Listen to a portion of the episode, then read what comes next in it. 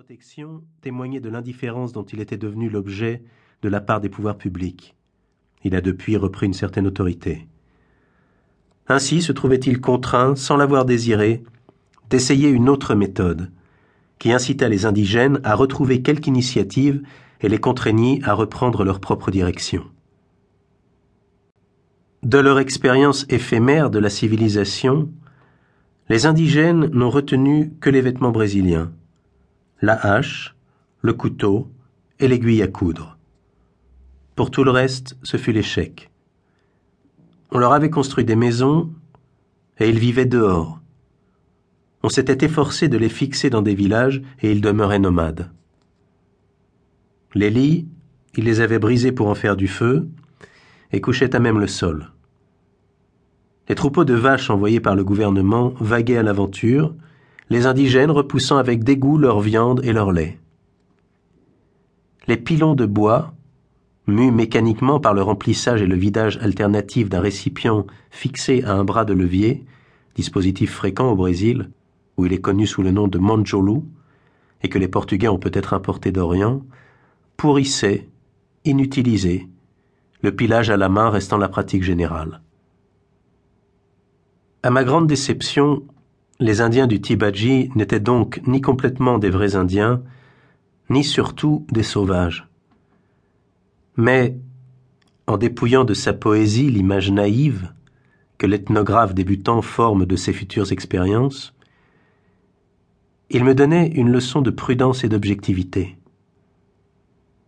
En les trouvant moins intacts que je n'espérais, j'allais les découvrir plus secrets que leur apparence extérieure n'aurait pu le faire croire.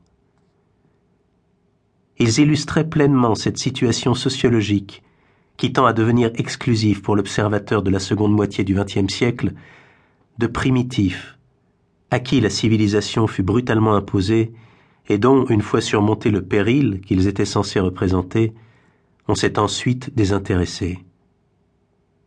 Formés pour une part d'antiques traditions qui ont résisté à l'influence des Blancs, telle la pratique du limage et de l'incrustation dentaire si fréquente encore parmi eux, pour une autre d'emprunt fait à la civilisation moderne, leur culture constituait un ensemble original dont l'étude, si dépourvue de pittoresque qu'elle pût être, ne me plaçait pourtant pas à une école moins instructive que celle des purs Indiens que je devais approcher ultérieurement.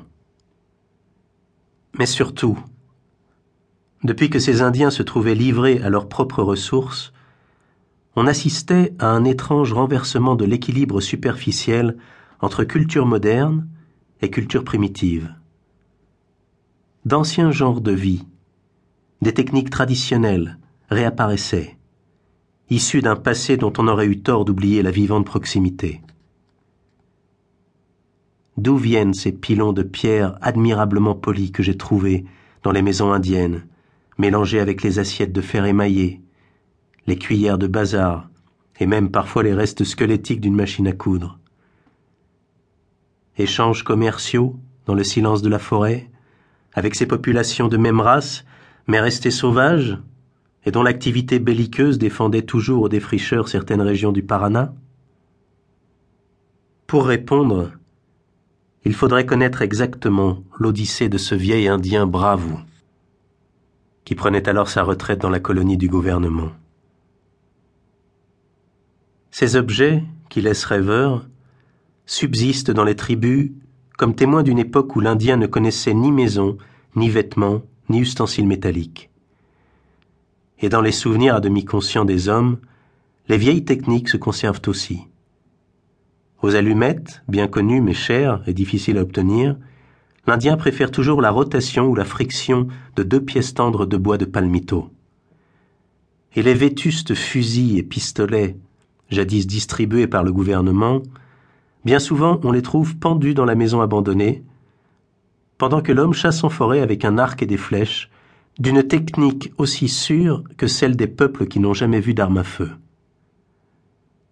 Ainsi, les antiques genres de vie, sommairement recouverts par les efforts officiels, se tracent à nouveau leur voie avec la même lenteur et la même certitude que ces colonnes d'Indiens que j'ai rencontrées sillonnant les sentiers minuscules de la forêt, tandis que s'effondrent les toits dans les villages désertés.